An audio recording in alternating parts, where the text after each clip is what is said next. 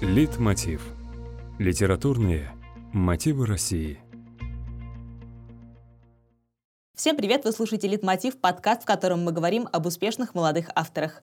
Как говорится, о тех, кто начал уже, для тех, кто только начинает. У нас в гостях Ислам Ханипаев, рассказчик историй, как он сам себя иногда называет. Скромничает, конечно, а еще режиссер, сценарист и отец. Ислам, привет!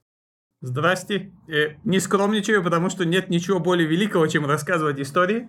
Писатель это одно из, как в моей, у меня в голове, а рассказчик истории это человек, которому неважно иметь микрофон или, не знаю, какой-нибудь музыкальный инструмент, и, и что там еще может быть, э, свое радио, э, телевизор, кино в смысле, или книжка. Поэтому ему важно просто транслировать какие-то истории, как мне это кажется, потому что я вдруг за собой просто заметил в один момент еще, не знаю, лет пять назад, что мне вообще-то не так уж важно держаться за любимый кинематограф. Мне просто хочется рассказывать истории любым доступным мне путем. Я поняла. Хорошо, Ислам, тогда каверзный вопрос. Какую свою историю вы считаете самой успешной? Успешная, очевидно, типа я. Тут, наверное, без вопросов. И в плане а, продаж, и в плане того, что просто этот текст сделал меня собой. Я мог попытаться зайти а, в премиальный мир через холодные глаза, например, или через большую суету. И кто mm-hmm. знает, как бы это сработало. Мы уже никогда об этом не узнаем. Но мы точно знаем, что типа я сработала. И не то чтобы прям разорвавшаяся бомба, но достаточно хороший, потому что, э, во-первых, сразу мы уже э, подписали договор с издательством. Э, это первое, очевидно, наверное. Появилась бумага, появились литературные премии, куча СМИ, упоминаний, вот это вот все. Поэтому, да, э, все остальные мои книжки, все, что у меня дальше происходит, это чисто заслуга э, типа я. Ну, у типа я, насколько я знаю, четыре, да, премии? Премии нет. Мне кажется, полученные именно премии. Шорт-листы 4-6 раз вот примерно она попадала э, в различные шорт-листы, а премии это приз читательских симпатий Ясной Поляны и э, лауреат угу. лицея. Две точно. И, между прочим, сейчас еще одна э, ваша книга, насколько я знаю, в длинном списке Ясной Поляны. Да, и Ясной Поляны, и Большой книги – это «Холодные глаза». В теории вместо «Холодных глаз» могла там оказаться типа я, мы в этом году ее и подали, но, видимо, жюри решило, что две книги для одного автора жирно будет, и выбрали почему-то, что очень супер странно, э, «Холодные глаза», потому что там в экспертной комиссии сидело много людей, которые знакомы с типа я, которые соревновались против типа я, например, как Дмитрий Данилов, то есть ну, председатель экспертной комиссии. Но в итоге, наверное, они просто решили, что, во-первых, две книги многовато, лучше выбрать одну, и во-вторых, они решили, ну ладно, у типа я и так уже классная судьба, давайте идти дальше, как бы, да. И они подумали, да почему бы не холодные глаза. Это немножко уменьшает мои шансы на попадание в шорт-лист, но ничего, в любом случае, э, холодным глазам тоже нужна какая-то премиальная история, потому что это в любом случае, это практически, я бы не сказал, что это прям жанровый текст, но это практически жанровый текст, который неожиданным образом попадает в литературные премии. Точно так же, как если бы, не знаю, какая-нибудь фэнтези-книжка с орками и эльфами тоже взяла бы и попала в какую-то премиальную гонку. В общем, в любом случае, я рад, что а, премии отметили эту книжку, которую в теории можно было просто спихнуть, сказав, ну, это просто жанровая детективная история, пусть там где-нибудь рядом с э, Донцовой Агатой Кристи, где-нибудь там вот сидит. А теперь э, такой вопрос. У нас, если наши слушатели не пишут, то точно пописывают. Вот нет, нет, да и да. И вот у всех есть логичный вопрос. А как вообще вырваться в большую литературу? Вот как вы начинали? Как рассказчик историй, а теперь хоп, и вы в шорт-листах э, престижнейших премий. Я скажу так, что э, моя судьба это прям чистая голливудская история. Поэтому ее повторить, очень мало шансов повторить именно такую судьбу. Есть лучшие судьбы, где шансов, наверное, побольше. И я сразу просто э, перед тем, как рассказать о себе, я просто объясню, как э, наиболее лучший способ есть, в общем, попасть. Это один из них, это, очевидно, начинать э, с сам издата, и затем издательство какое-либо вас заметит и будет класс, что тоже шансов не так уж и много. Но есть другой шанс, когда вы напрямую э, начинаете дружить с конкретными людьми из издательств и просто попросить их красивым письмецом «Здравствуйте, я такой-сякой, моя книжка вот в этом, вот этом, не найдете ли вы время засунуть эту книжку в свой график, в общем, и почитать?» а, И все. Э, так несколько человек в ту самую Альпину прозу, где я издаюсь, попали просто-напросто списавшись с э, руководящими э, должностными лицами. Как-то так. А это один из путей. И другой путь э, во многом это курсы, всякие писательские съезды, форум Таврида для писателей, вообще для творческих людей, липкий, вот это вот все. В общем, это другой путь, что тоже классный путь. И третий путь это попытаться попасть в жирные, э, в жирные, большие, толст, толстые, жирные, толстые журналы э, со своими рассказами. Точно так же просто быть на радаре у издателей позволяют эти толстые журналы. Их у нас есть 3-4 штуки, и вроде их всех читают прям а, издатели, чтобы найти просто новые лица, тем более в современных реалиях, когда срочно надо теперь находить больше российских авторов, чтобы просто закрыть эту дыру. Если у кинематографа в этом смысле немножко сложнее, то, наверное, у литературе немножко полегче. Мне так кажется, но я могу ошибаться.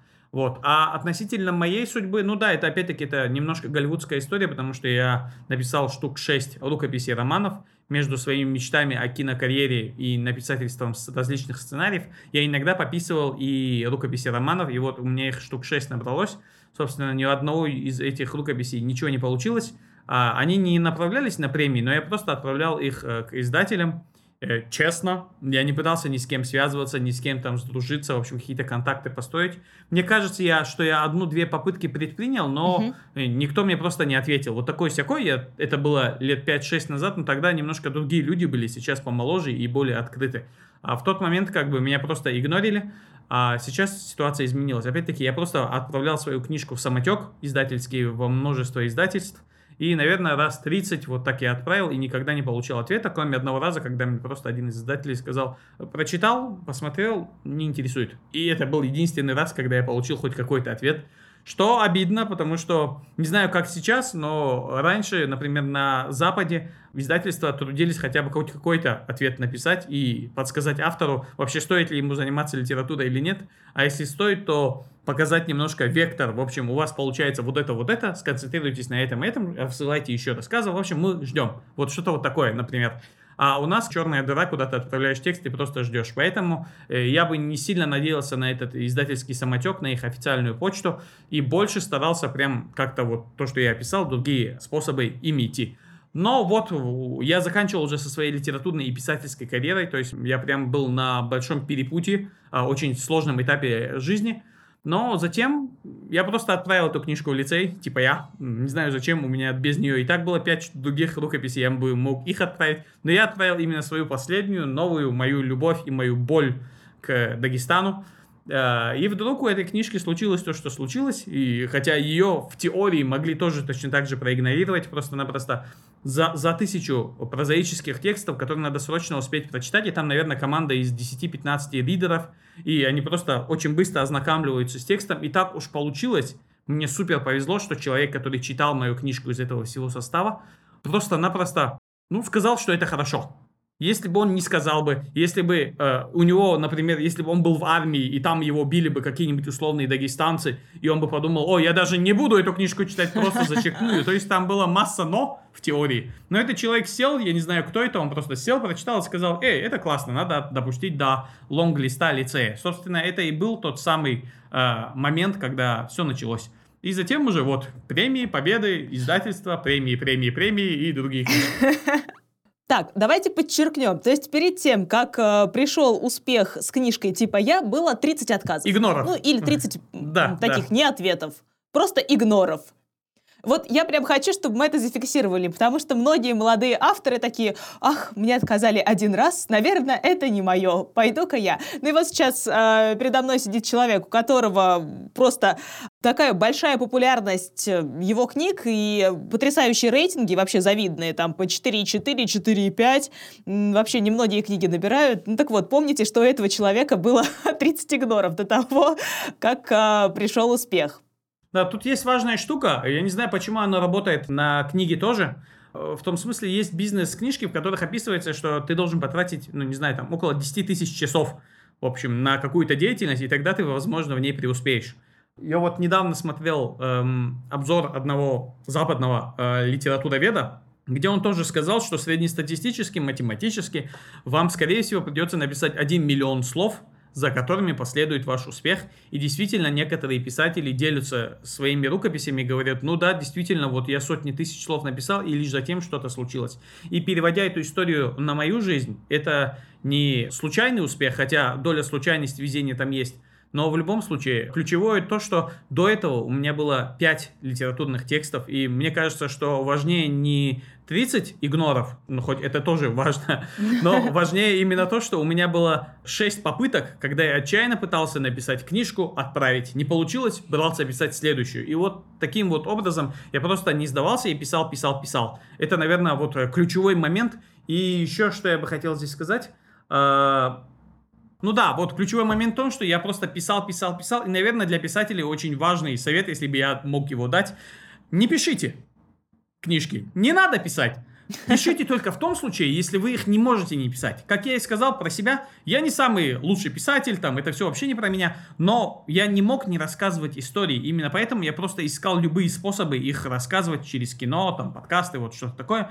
И поэтому я просто не мог этого не делать. Поэтому пишите именно, когда вы ощущаете внутри, что вам хочется писать, а не быть писателем, считаться писателем, потому что сейчас а, в современных реалиях как бы все пытаются тоже издать книжку, когда у тебя там, не знаю, 200 тысяч подписчиков, ты какой-нибудь инфлюенсер, и тебе хочется просто, чтобы была книга, потому что книга как будто бы твою репутацию, твой рейтинг поднимает на какой-то другой уровень, и теперь рядом с твоим именем где-то тебя представляют, тебя представляют не инфлюенсером, блогером, а писателем. То есть это такая штука, которую человеку просто хочется иметь вот этот ярлычок над головой, а, как-то так. Я решительно против этого дела, поэтому угу. пишите ровно тогда, когда у вас внутри горит, и вы ощущаете желание писать и рассказывать истории. Смотрите, допустим, «Холодные глаза», да, это нормальный такой томик по объему. Это вот, да. ну, это объемная книга. А с чего вы начинали? Были ли это какие-то короткие рассказы, заметки на полях, э, блог в ЖЖ? Вот когда вы начали рассказывать истории и в какой форме? А, где-то между... Вот мне было 18 лет, и это было в восьмом, угу. кажется, году. Я посмотрел один фильм, где играли молодые звезды, и они уже были уже на весь мир супер популярны. Короче, это «Сумерки» фильм. А вторая, кажется, часть, или первая, не помню. И литературный был первый источник, который тоже стал супер популярным. Но в первую очередь я просто посмотрел в кинотеатре «Сумерки» вторую часть, и я вдруг подумал, эти чуваки мои ровесники. Они мировые звезды. А ты кто? Это вопрос, который я задал себе. Кто я вообще вот в, в этой всей системе? Я какой-то чувак из Дагестана, эти ребята где-то в Голливуде, они, у них все, а у тебя ничего. Возможно, какая-то эгоистическая была первая искра, я не знаю. Но она в любом случае открыла этот фонтан, когда я просто пришел, кажется, в тот же день или на следующий день к ребятам, мы все занимались на турниках, у нас вообще последние года полтора проходили в одном режиме, мы просто собирались на турничках, обсуждали всякую чушь, занимались, в общем, и смотрели на звездное небо. И именно в тот момент я вдруг почувствовал, что что-то не так, в общем. Я как будто человек, который стоит на перроне, а вся жизнь, все люди, какие-то истории, что-то важное, это все передо мной проезжает в поезде. И я просто наблюдаю за всем миром, а сам ничего не делаю, ничем не занимаюсь, и, в общем-то, я никто. И вот это вот ощущение, они меня подтолкнули написать первый, э, рассказом, наверное, не назвать, повесть. Первую, скорее, повесть. Это была супер голливудская вещь совсем что-то такое про спасение мира, фантастика, фэнтези, вот что-то такое. Я раздал это друзьям, они сказали, классно, пиши еще. Затем я написал и еще что-то, и затем еще что-то. Это все время были какие-то повести, как, наверное, четверть, даже пятая часть какой-нибудь книжки. И, но это всегда были какие-то законченные киношные штуки. И это привело меня к мысли, что вообще-то я могу заниматься кинематографом, мне нравятся фильмы. В тот момент я понемножку начал фанатеть от определенных режиссеров, например, от Кристофера Нолана. И я вдруг решил, что, эй, я тоже так могу. Я начал писать сценарии короткометражных фильмов, пытаться их снимать. И затем я штук 10-15 их снял, побеждал даже на каких-то кинофестивалях, там любительского характера, все российские, но любительский. А, я побеждал на них, выигрывал даже у а, ребят, которые заканчивают, учатся в гиках там, короче, вот у, у ребят, которые в теории учатся профильно, но я, я ощущал, что у меня есть какая-то другая сильная черта, возможно, это просто то, что я умею держать историю, не знаю, короче, вот как-то так, в общем, снимать и рассказывать так, чтобы людям просто было интересно это досмотреть. И поэтому я снимал короткометражки, и между ними периодически я писал какие-то литературные вещи. И, собственно, в 2014, кажется, году я предпринял уже вторую или третью попытку написать свою первую книжку. До этого я просто бросал на третьей, на середине, в самом начале. Но вот я сел и осознанно в 2014 году написал первую книжку, затем вторую и третью рукописи книг. И вот так и, собственно, получилось. Я просто между своими киношными делами находил месяц-другой, чтобы сесть и нон-стопом быстро написать быстренько книжку и вернуться к своим киношным делам. Вот так все и началось. Ислам, а вот, э, не знаю, когда вы решили, что пора писать, вы, вы же самоучка? Или у вас была база? Или вы начали гуглить, как написать книгу? Вот вообще, перед тем, как сесть и писать, что вы сделали? Или просто нужно было открыть ноутбук? Или как вы пишете? Я воспользовался лучшим советом киношников. Хочешь снимать кино? Иди и снимай. Так. Возьми камеру, иди и сними то, что ты хочешь снять. И даже сценарий, ведь у сценария есть свой формат, там, шрифт, там, отступы, какие-то правила, законы. Даже они не так важны на начальном этапе, когда ты просто хочешь что-то снять. И у меня были такие попытки с самого начала. Просто вот я брал камеру, оператора свадебщика дагестанского, с ним вместе находил какой-то коллектив и пытался что-то сделать. И я ощущал, что все бессвязано не работает так, как у меня в голове. Затем я приходил к тому, что, окей, значит, надо научиться сценарному мастерству. Я учился сценарным делам, научился писать сценарий. Я вижу, что теперь все, оказывается, на съемках понимают, что мне от них надо. Но оператор не очень понимает. Я начинаю учиться операторскому мастерству. Какие-то планы запоминаю там туда-сюда. И затем оператор теперь меня понимает, окей, мы что-то там снимаем, я вижу, что актер играет отвратительно, ага, понятно, значит, все плохо с актерским мастерством. Я иду, обучаюсь актерскому мастерству сам, читаю книжки какие-то, какие-то вещи просто интуитивно пробую, и затем вдруг я ощущаю за собой, что вообще-то я могу общаться с людьми и объяснять им то, что мне от них нужно. То есть ощутил за собой, не знаю, манипуляторскую или психологическую вот какую-то такую жилку. Э, просто-напросто я вдруг понял, что я могу людям объяснить, и мне надо просто из них вытащить то, что мне нужно. Собственно, вот так я и всему и обучался, и э, литературные дела пошли по той же самой системе. Я просто начал писать и смотреть, что из этого получится. Если есть у меня сильные скиллы, то один из них это а, моя интуиция. Наверное, а, интуиция и есть другое mm-hmm. более красивое слово, но я его забыл. Просто вот я ощущаю, как надо.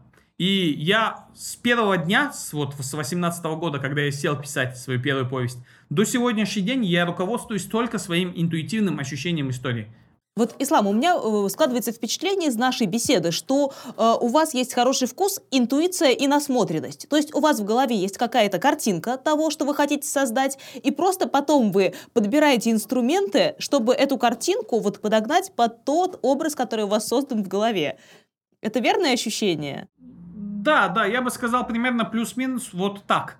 Но э, со временем, конечно, литературные дела немножко претерпели изменения, потому что там различные лайфхаки появились. Я вдруг э, со временем я начал понимать, mm-hmm. как работать со своим вдохновением, насколько вообще оно нужно, насколько оно не нужно, как вообще это все работает, как стимулировать себя, как быстренько себя включать в творческие процессы. Собственно, это лайфхаки, которыми я начал со временем пользоваться. И в рамках истории точно так же я вдруг начал ощущать, что работает хорошо, а что работает не очень хорошо.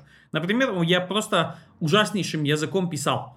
Просто я не читаю книг практически, ну, это моя большая проблема в том смысле, что я абсолютно такой клипово насмотренный человек, что читать книжку мне люто скучно. Э, это дико звучит, я понимаю, из моих уст, наверное. Но в любом случае, мне просто скучно читать. Но когда мне что-то прям очень надо, когда я собираюсь что-то написать похожее, я начинаю тупо гуглить. А вот есть вот такие вот, например, истории. Если я нахожу лучших представителей этих историй, я читаю их, и затем я просто говорю себе, окей, вот такой известный человек написал вот такую классную книжку, я напишу лучше.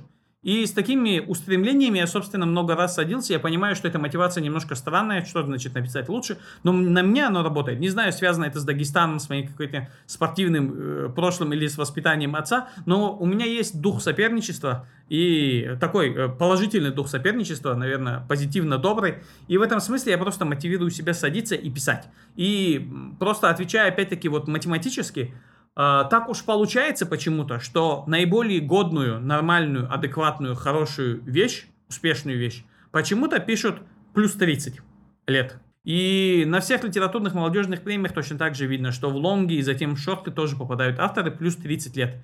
И создается впечатление, что где-то вот, наверное, к 30 годам ты достигаешь какого-то своего, а, не знаю, не максимума, а вот момента, когда пора переходить на новый этап, и ты должен срочно написать нечто, что выведет тебя на этот новый этап. И так уж получилось, что весь мой литературный опыт, все эти мои попытки писать супер фантастические голливудские штуки, куча мной написанных сценариев, их больше 20 сценариев полнометражных фильмов, которые никогда никем не будут сняты, просто это все вылилось в мой опус магнум, и я очень удивился, что им оказалось типа я. Повесть, которая в разы меньше, чем то, что я обычно пишу, э, вещь, над которой я хулиганил. Я бы даже не сказал, что я особенно сильно над ней старался писать. Я просто веселился, и вот как хочу, так и пишу. И через 13 дней у меня родилась эта повесть, и вдруг э, это и вышло моим опус магнумом, и эта книжка вывела меня на другой уровень, и поэтому я хочу сказать, что э, это не очень, это не совсем правда, но все должны понимать, что, скорее всего, им придется писать, писать очень много, и не удивляться, если только к 30 годам у них выйдет действительно какая-то годная, крутая штука. Это, в общем, нормально. Если вы не супер гениальный человек, то это нормально к 30 годам выйти на какой-то классный текст. Вот э, когда вы написали типа я, вам было сколько? Мне было 30 лет, это был наш первый карантин ковида. Да, в 2020 году, в марте, я написал книжку. Слушайте, ну выходит, это подтверждает э, вашу теорию, точнее ту, на которой вы ссылались в начале, да, что сначала нужно написать определенное количество символов, набить руку, и вот потом рождается э, что-то действительно, знаете, такая квинтэссенция всего э, пройденного до этого такого написанного Да, творчества. да, да. Так что пописать 10 лет в стол — это норм. Да, это, э- это формула, и я не знаю, почему она работает. Она работает с моим товарищем Рагимом Джафаровым. Она работает с его супругой Верой Богдановой. Правда, она немножко позже добилась пиковых своих э, значений, возможностей с Павлом Джаном, кажется, в 33, не помню. Но в любом случае, вот как будто бы вы должны перемахнуть через третий десяток, а затем что-то выдать. Но это не означает, что ваши предыдущие тексты были плохие, потому что все мои предыдущие тексты теперь пытаются различные издательства посмотреть, изучить и, и, и выпросить у меня их. Как, например, мой последний э, мой проект, это сериал «Луна», который вышел на букмейте, аудиосериал. Это, собственно, одна из первых моих книжек, огромная, толстенная, на 30 авторских листов, то есть огромный такой кирпич, намного больше, чем «Холодные глаза». И э, эта книжка, она была бы написана просто плохо. В этом проблема. Потому что я не сомневаюсь в том, что я и 10 лет назад писал классные, интересные штуки. Я уверен в этом. Проблема просто была в том, что я, мой язык литературный был очень плох. И, к сожалению, в течение всех этих лет я не пользовался возможностью просто-напросто читать книжки. И в школе не читал, и в университетские времена не читал. И получилось так, что мой стиль письма – это нечто мной э, увиденное в реальной жизни, мной начитанное. Я читаю много, просто я читаю какие-то новости, там какие-нибудь факты научные, не знаю, статьи. Я как обычный человек читаю много, общаюсь много, переписываюсь много, и поэтому мой язык, он обычно человеческий, вот как-то так. И в этом смысле я не очень сильно вырос литературно за 10 лет, но я попытался стать более точным в своих выражениях. Научиться просто-напросто коротко до людей доносить мысль. Или, например, вам нужно представить какого-то персонажа и объяснить его характер, но не тратя на это, скажем, 2-3 главы. Я увидел, недавно я прочитал Пир, нет, как же, «Любовь во время чумы», как-то так называется книжка, забыл, а, Маркес. И я увидел, что этот человек, ну, абсолютно, абсолютный талант. Ему нужно 2-3 предложения, чтобы просто объяснить характер другого человека на примере вот чего-то. Он был из таких людей, которые делали вот так, когда видели вот такое вот. Вот, например. И в этом смысле это был очередной для меня урок, поэтому я пытаюсь быть просто отточенным в своих выражениях и быть на- по-настоящему искренне правдивым. Наверное, вот это и залог моего успеха именно в том, что касается типа я, а, большой суеты. Я просто пытаюсь быть искренним. Вот какой я есть человек, вот так вот изливать свою душу на книжку. Вот как-то так. Хорошо, вот э, я уже, наверное, подозреваю, что вы мне этот- на этот вопрос ответите, но все же. а, в книжке что важнее? То, про что она написана, то есть содержание или форма? Или это разные задачи? То есть одну книжку я беру, чтобы насладиться языком автора, а другую, чтобы узнать историю. Ну да, это разные задачи, сто процентов. И я, например, человек, который про содержание книги, у меня не получается эстетически наслаждаться той или иной книгой, но вот Маркес тот пример, когда э, мне не очень нравилось содержание, но это был тот случай, когда я не читал книжку как обычный читатель, я читаю с конкретной целью. Я собираюсь написать нечто подобное, и поэтому я читал Маркеса, чтобы просто понять, как вообще это делают. А, вот в этом смысле. Но э, да, я за содержание больше, просто потому что оно мне больше понятно. И вообще я считаю, что сейчас вся литература как раз переходит, э, российская, по крайней мере, вот в сторону содержания. Ты должен выдавать хороший уровень мастерства писательского, но содержание книжки в последнее время как раз начинает брать верх, собственно, и вся моя литературная карьера если так можно выразиться, весь мой литературный успех основан просто на том, что я умело умело описываю содержание. Поэтому язык это супер красиво, да, очень многие люди наслаждаются им, но мне кажется, что в итоге все все равно сводится к нарративу, к сюжету, конкретной истории, а собственно о чем она была. Поэтому вы наткнетесь на тысячу обзоров в духе прекрасно написано, там, автор явно владеет русским языком, но мне совершенно непонятно, о чем эта книжка, и я не понимала, зачем я должна ее дочитывать, кроме каких-то своих эстетических чувств. Ислама, вам не кажется, что это вообще такая сейчас общая тенденция, не только литературная, что, допустим, блоги, снятые на коленке, да, где-то вообще на одну петлю плохой камерой телефона, э, собирают больше просмотров, чем просто миллионным бюджетом фильм.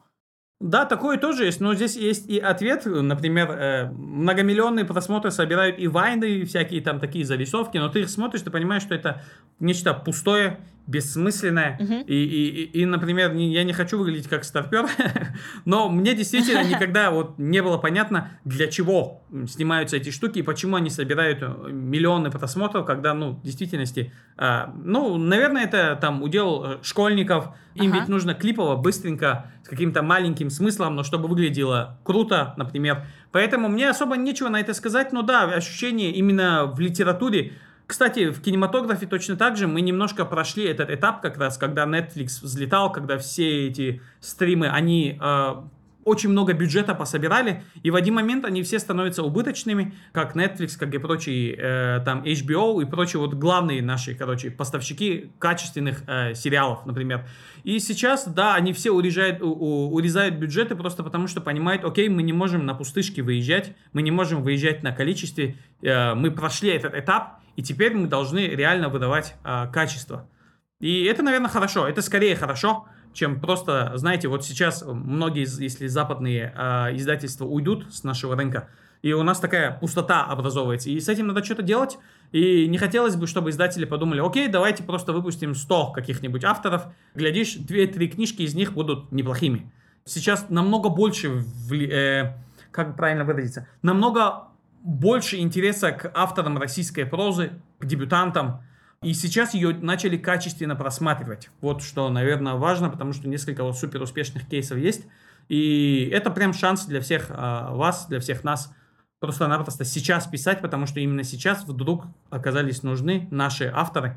Пишите. Ислам, а когда вы пишете книгу, вы думаете о том, как она будет продаваться? Есть у меня такие ощущения. Не то, что спрогнозировать, но когда ты что-то пишешь, ты плюс-минус как бы подозреваешь, что окей, у этого больше коммерческого потенциала, чем у вот этого. Например, «Холодные глаза», текст, который с самого начала не выстрелил, то есть месяца два, несмотря на попытки издательства его раскрутить, он все равно как бы не очень сильно пошел у блогеров. Потому что, ну, как правило, ты заходишь через блогеров, даешь им книжки, там, почитайте, понравится, расскажите все такое. И поэтому э, эта книжка с самого начала так не пошла, как пошла типа я. Хотя, mm-hmm. казалось бы, после первого как бы литературного успеха, восходящая звезда, литературные премии, вот это все, это должно было мне помочь. Но в действительности оказалось так, что людям хватило немножко Ислама Ханипаева, и не очень им был нужен э, детективный текст.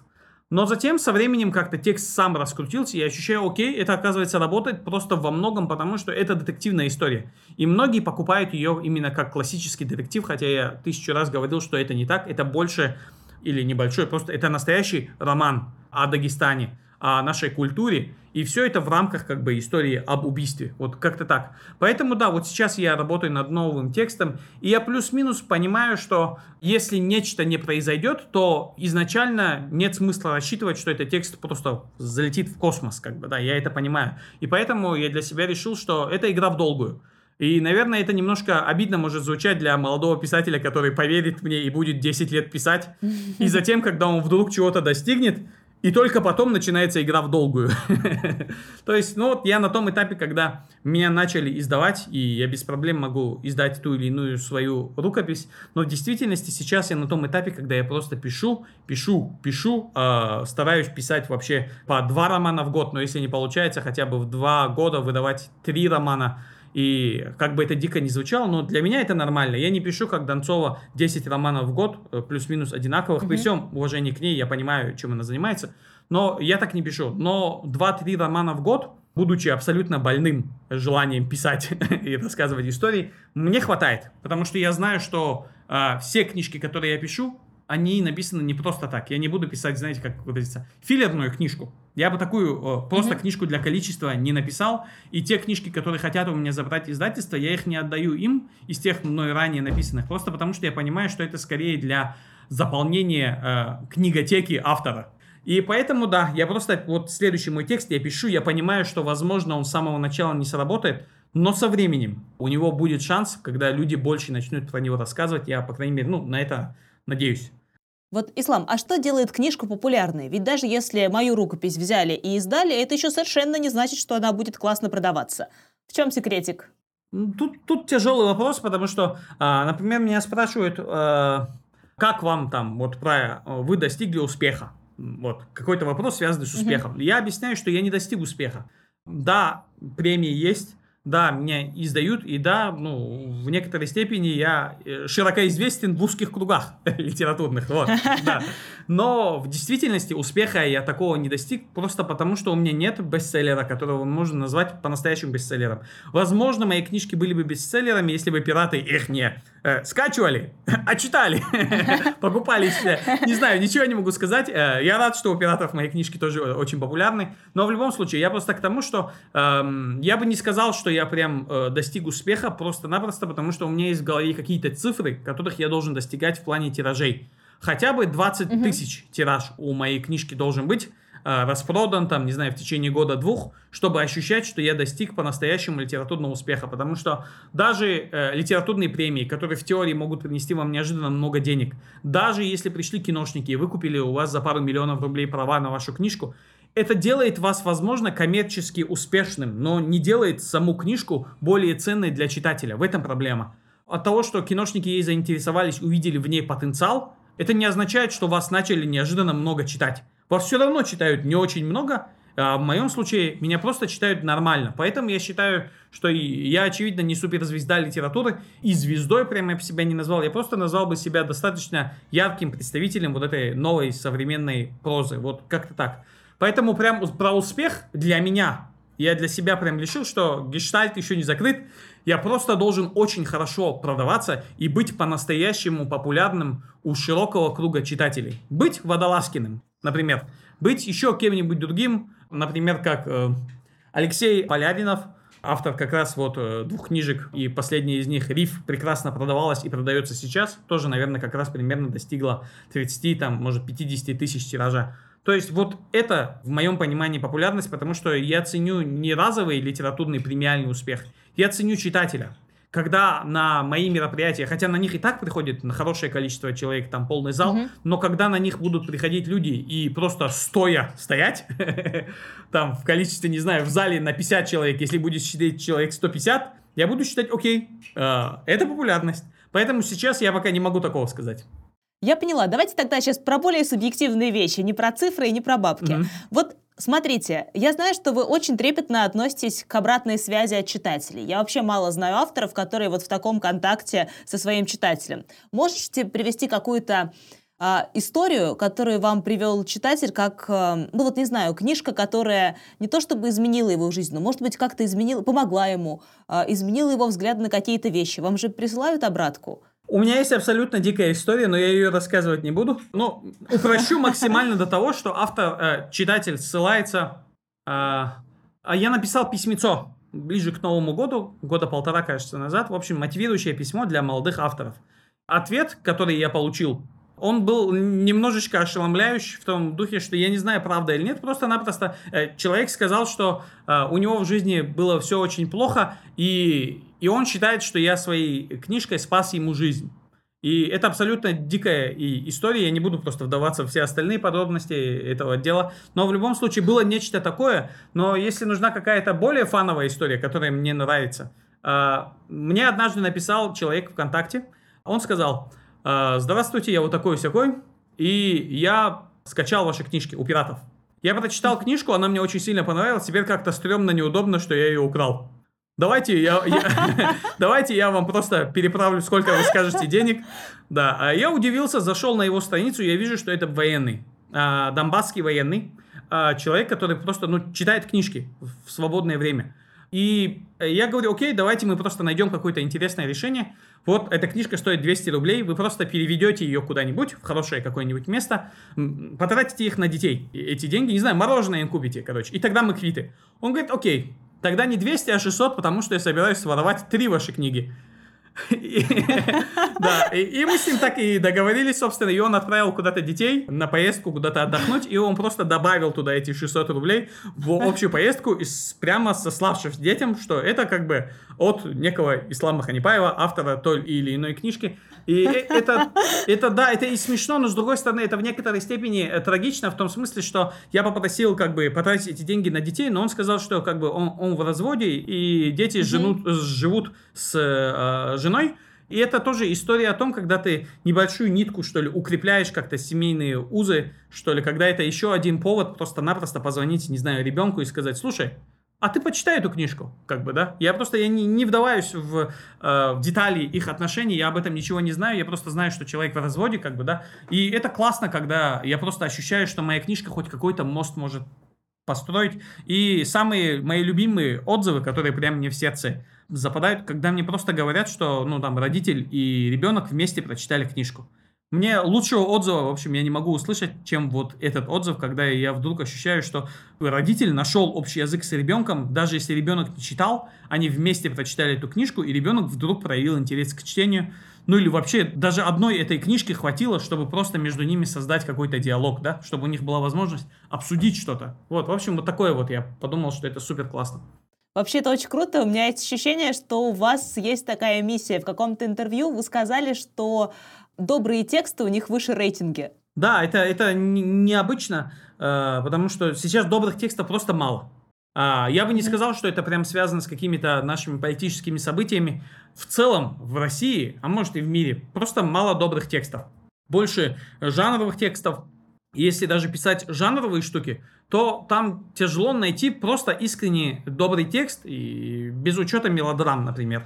А комедийный жанр, он как таковой вообще редко выдает что-то стоящее, потому что люди не могут вот на улице сказать, вот какую ты книжку прочитал, смешную. Ну, человеку прям действительно тяжело будет выбрать какую-то книжку, чтобы он назвал ее комедией, знаете, вот чем-то таким. Для меня, э, да, это немножко горькие комедии, но большая суета и типа я, это все же э, добрые какие-то э, жизнеутверждающие вот книжки. Да, да, да. Вот поэтому вот, наверное, что-то такое. И я ощущаю у себя именно дар рассказывать такие истории, потому что они прям выходят у меня из э, сердца, потому что эти истории рассказывают о том, какой я человек, какую-то мою жизненную философию. Хоть я и не пытаюсь в эти книжки засунуть там что-то вот прям такое, не знаю, нравственно наставляющее, вот нечто такое. Я просто пытаюсь рассказать какую-то историю, какая она рассказывается, такая она и рассказывается. Но да, вот есть у меня ощущение, что, возможно, в этом я а, хорош, и это и выделяет мои книжки, когда добрая книга вдруг получает какие-то супер высокие э, оценки, рейтинг, и ты понимаешь, что, оказывается, людям вообще-то этого не хватало. Это то, что я заметил э, за собой и за своими книжками, когда только появилась типа я. Были отзывы, классная, захватывающая книжка, сюжет, там, герои, персонажи, диалоги, в общем, хвалили все, что угодно, но не было разговоров о, о каких-то ощущениях после книжки. А затем, после а, случившихся событий политических, затем я вдруг ощущаю, что через месяца 3-4 люди вдруг начинают рефлексировать в обратных отзывах, э, высылают мне на почту тексты и говорят, ваш текст помог мне, вытащил меня в тяжелом, когда я был состоянии, и ты понимаешь, что твоя книжка теперь выполняет абсолютно другую функцию, И это не совсем про то, что я хвалю себя, но смысл именно в том, что очень мало оказывается текстов, которые действительно вот человек может прочитать, убежать в, не в какую-то детективную или фантастическую историю, а убежать в жизнеутверждающую историю. Поэтому я бы очень хотел, чтобы люди просто больше писали об этом. Это популярный там европейский, э, американский э, жанр, он сейчас становится популярным. Опять-таки тот, тот же самый Фридрих Бакман.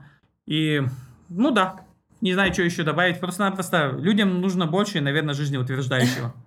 Тогда у меня последний вопрос. Вот ислам, для вас литература это что, инструмент, аптечка, учебник жизни? И вообще, зачем нам нужна литература вот так глобально? Ну, для меня это, конечно, инструмент. Просто инструмент. Я, да, я как бы...